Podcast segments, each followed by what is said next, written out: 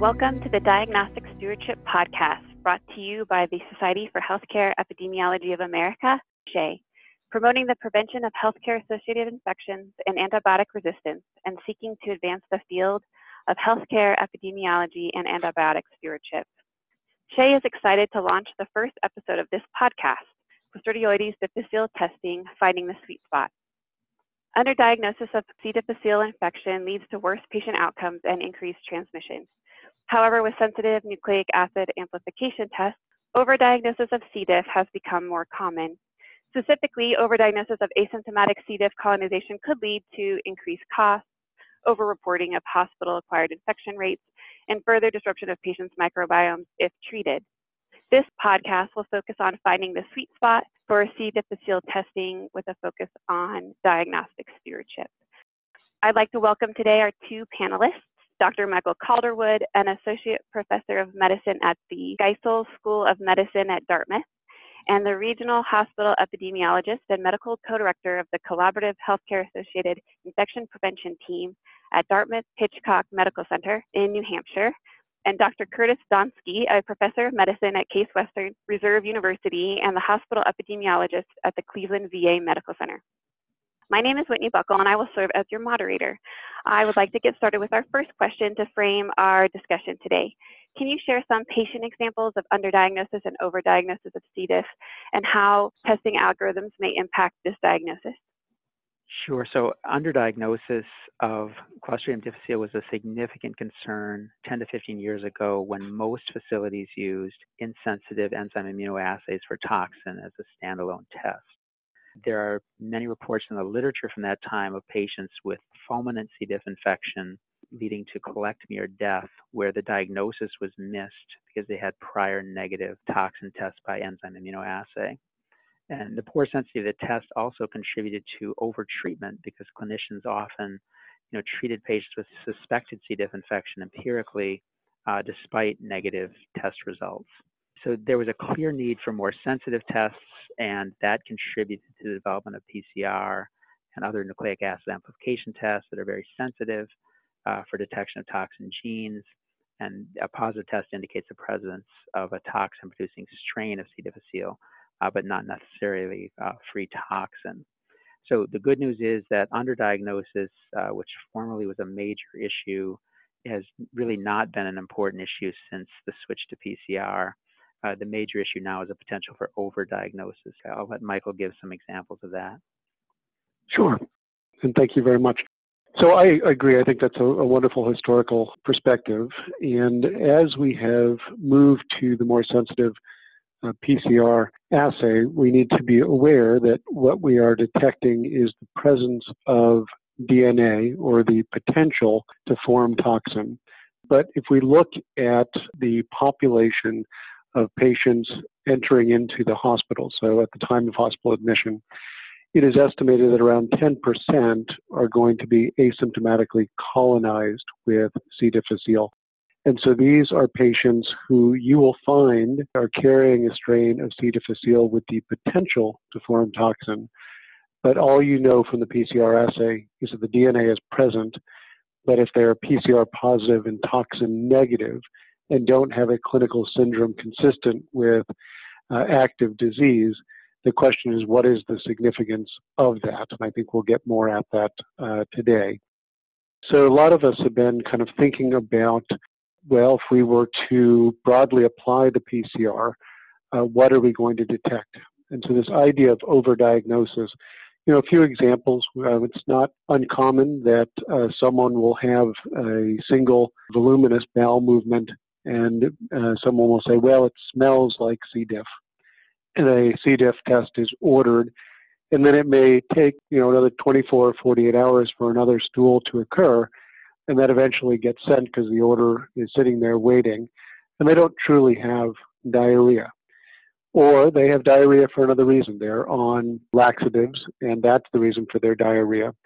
Or we've even had people that have been prepped for colonoscopy, and this has been well reported at multiple sites and studies, where we've given them the diarrhea and then we send a test. And what is the significance uh, of that? And so when people have looked at this, you know, at a conservative estimate, it's thought that about a third of patients tested for C. diff don't have uh, clinically significant diarrhea. People that have looked at what they're publicly reporting, you know, it's around 15%, at least in one study, that were thought to have been tested uh, inappropriately. And so we really want to be thinking about the impact of this testing and the impact of the overdiagnosis. So it sounds like a lot of the concerns are around asymptomatic colonization, which really wasn't around 10, 15 years ago and has been an advent of these very sensitive tests. What do you feel are the clinical and epidemiological impacts of asymptomatic C. diff colonization? Yeah, so the major concerns are related to the potential for transmission by asymptomatic carriers. Although, you know, individual asymptomatic carriers present a lower risk for transmission than patients who have an active C. diff infection, carriers in general tend to outnumber patients with CDI and they're not in isolation.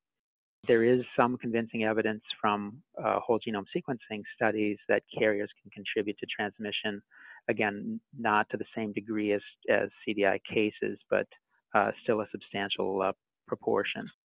This is really an important issue because our most basic uh, infection control measures do not address asymptomatic carriers. Alcohol hand sanitizer and a lot of the disinfectants that we use uh, do not kill spores.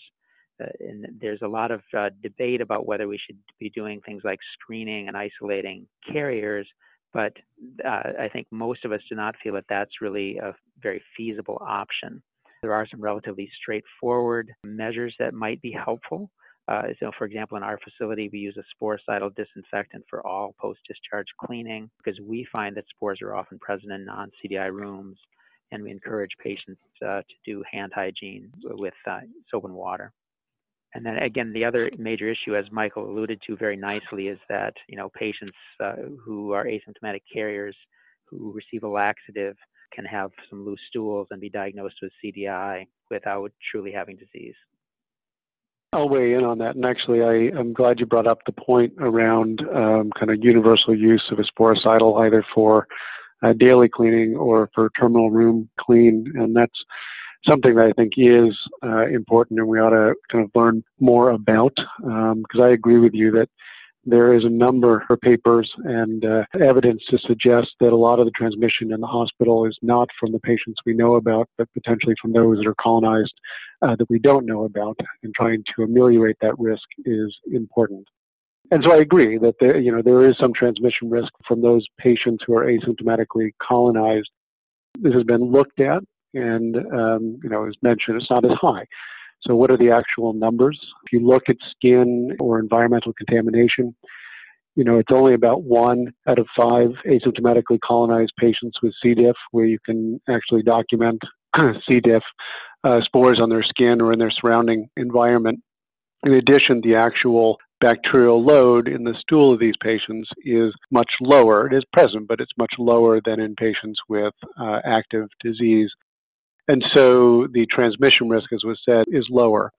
You know, I think thinking about does someone have diarrhea, that's going to increase their, their risk for transmission. And so if you get to a syndromic based precautions, I think everyone with diarrhea, particularly if they're being worked up for an infectious etiology, uh, needs to be on precautions while you're doing that evaluation.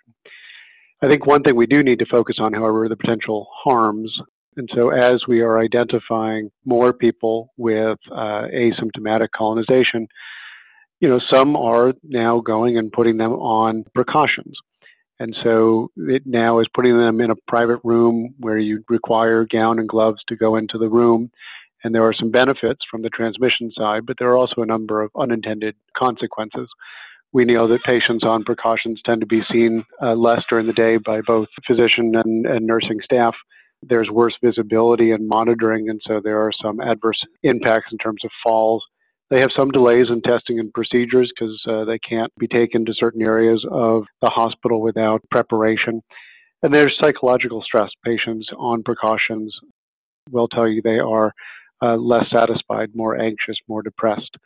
And then when we kind of think about uh, the other impacts, you know, a, a, lot of what has to be done to mitigate the risk is making sure that we are adequately cleaning the rooms. And as we increase the number of rooms that we are cleaning to the level that we would uh, for C. difficile, it's increasing the workload on our environmental services staff, which are always understaffed, um, but trying to think about how to best use that resource is something that we are straining.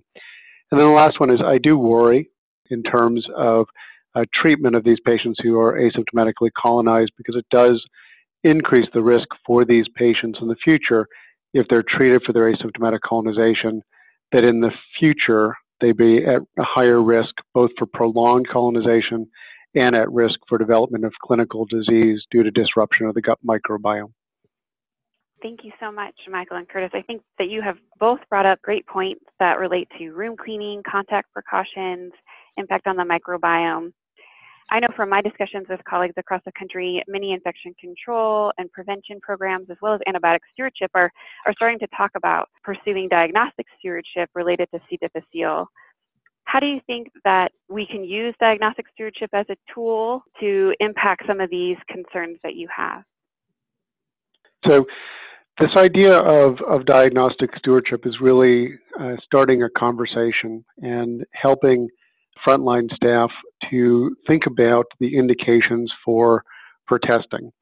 And so, ways that you can do this are uh, both kind of educating on what is needed for a clinical diagnosis of C. difficile. And so, typically, we require kind of three or more unformed stools in a, in a 24 hour period in a patient who is not currently on laxatives and has some other clinical symptoms, um, whether that be abdominal pain or fever or leukocytosis. And there are kind of a list of things one could go go down. And so um, hospitals have begun, uh, at least to alert providers when they're putting in an order for C. difficile of these criteria, um, and really making people think about whether those are present. Some hospitals also are looking at uh, the ability to screen the electronic health record uh, for nursing documentation of the number of stools or the consistency of stools. That's uh, obviously dependent on the uh, accuracy and the completeness of your electronic health record. And so there are some limitations that are there. Hospitals that have kind of implemented these strategies have seen a reduction in their numbers of uh, hospital onset cases of C. difficile. And there's been this question well, how much of this is because you are looking the other way and you are not identifying patients who ought to be treated? And so it's important to note that uh, hospitals that have done this have actually seen no increase in mortality, length of stay, ICU stay, or toxic megacolon, or the need for colectomy, kind of the metrics one might look at to say that we are causing unintended harm. In addition to that, there have been improvements in terms of patient satisfaction, the ability to get out of the room to work with folks like physical therapy to uh, shorten uh, hospital length of stay. So those are kind of the benefits as well. We can talk a little bit more as we go on about how do you implement this. I think that there are some things to be aware of, but why don't I stop for a moment and uh, hear the other side?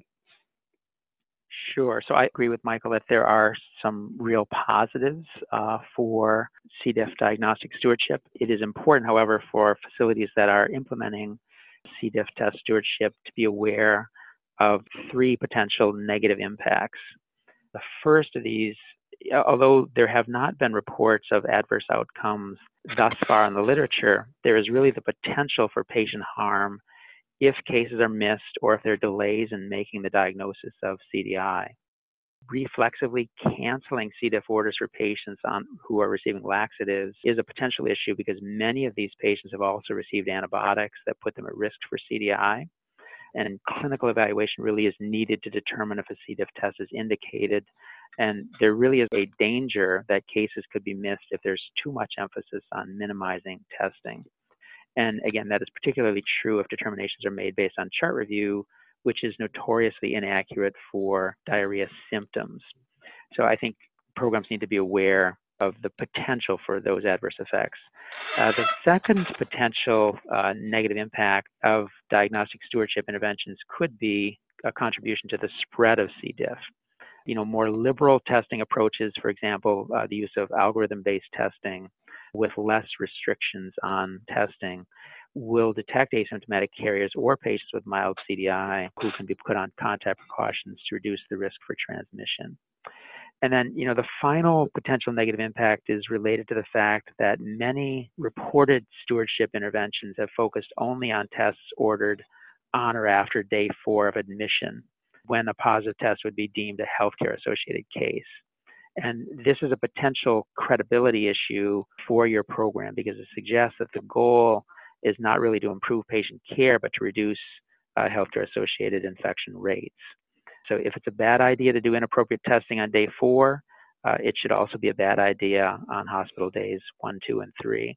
We should be you know, doing things that are likely to benefit uh, all of our patients, not just uh, giving the impression that our goal is to reduce rates. Great. You both bring up some great points. It might be helpful next for us to discuss how these considerations that have been brought up have resulted in change at your individual institutions. And maybe you can also talk about the role of the electronic health record to optimize testing of C. diff. I want to comment on some things that were just said, many of which I actually agree with, and I, I do worry about some of the uh, optics about having certain approaches to things that happen when they would count as a hospital onset C. difficile and different approaches when they wouldn't. But I can tell you how the process has kind of worked at uh, my institution and uh, as has been reported from multiple others to kind of SHEA Spring Conference and in other forums. So we had implemented a kind of lab algorithm, and there is a available kind of flow chart as you're thinking through C. difficile. What are the things you want to think about in terms of is this a clinically active infection?